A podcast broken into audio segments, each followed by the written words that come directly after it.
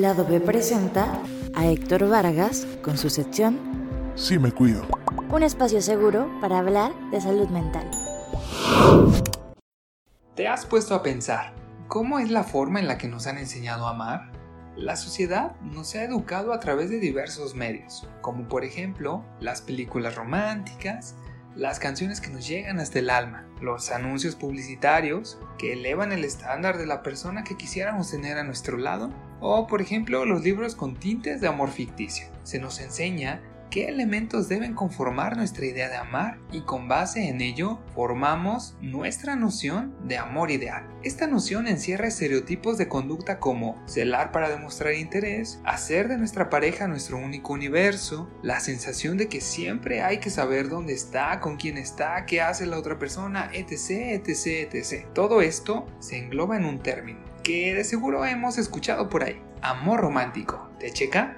Antes de continuar, es necesario entender que el amor romántico es un modelo tradicionalmente heterosexual y patriarcal que afecta de distintas formas a hombres y mujeres. A pesar de ello, su influencia también afecta a parejas no heterosexuales. Según Coral Herrera, escritora y comunicadora especialista en el tema, nos dice que el amor romántico sirve como un anestesiante. Nos venden el amor como una utopía inalcanzable, pero mientras vamos caminando hacia ella, buscando la relación perfecta que nos haga felices, nos encontramos con que el mejor modo de relacionarse es perdiendo nuestra libertad propia y renunciar a todo con tal de asegurar la armonía conyugal. Básicamente un tipo de amor que, sin que nos demos cuenta, intoxica hasta llegar al daño inminente. Hemos aprendido a romantizar o idealizar nuestras relaciones, o mejor dicho, a las personas con quienes nos relacionamos. En otras palabras, creamos una imagen de lo que deseamos para nuestra realidad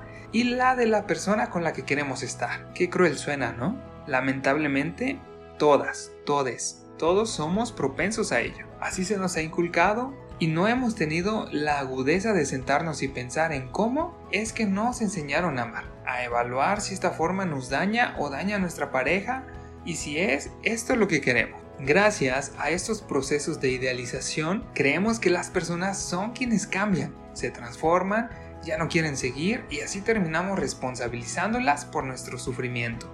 Les tengo noticias. No toda la responsabilidad es de quien creemos y les voy a explicar a continuación por qué. Tendemos a crear imágenes de lo que quisiéramos que fuera nuestra pareja, y tratamos de hacerla encajar en ese ideal a como de lugar, aunque claramente la otra persona nunca vaya a cumplir con ese ideal. Pongamos un ejemplo. ¿Les ha pasado que ya tienen en mente la característica de su pareja ideal? Puede ser, por ejemplo, que sea una persona cariñosa, amable, sociable, alta, delgada, algunas características más específicas que otras, como por ejemplo, mm, me gustaría que estudie finanzas, que sea adinerada, que se peine de tal o cual forma. Queremos que esa persona cada vez se ajuste más a nuestro molde ideal y así es como terminamos dañando a la otra persona y a nosotras, nosotres y nosotros mismos. Estas conductas las realizamos de manera progresiva, poco a poco, de una manera tan sutil que ni nos percatamos de ello. Suele costarnos trabajo caer en cuenta de estos ideales sobre nuestra pareja perfecta, pero todas las personas tenemos la capacidad de detenernos un momento y analizarlos. Un ejercicio interesante sería el de comenzar a aterrizarlos y evaluar qué tan reales o posibles pueden llegar a ser. Y bueno, después de esto, me queda solo una pregunta. ¿Esto es verdaderamente amor? La respuesta yo creo que es no, pero nos enseñaron a llamarlo erróneamente así.